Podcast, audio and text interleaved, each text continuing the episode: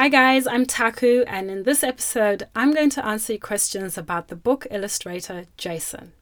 Sabrina, Isabel, Christian, and Christina have asked Can you describe the book illustrator? Oh, Jason is super talented. He's got a quieter personality than mine, but we really get along so well.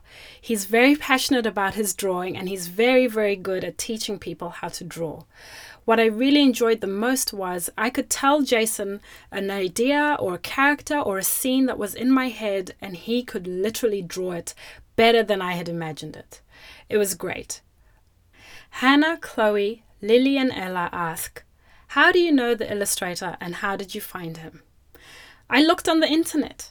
It took me ages. I kept looking on the internet, Googling, searching, looking for a good illustrator who could capture my ideas in the way that I was visualizing them.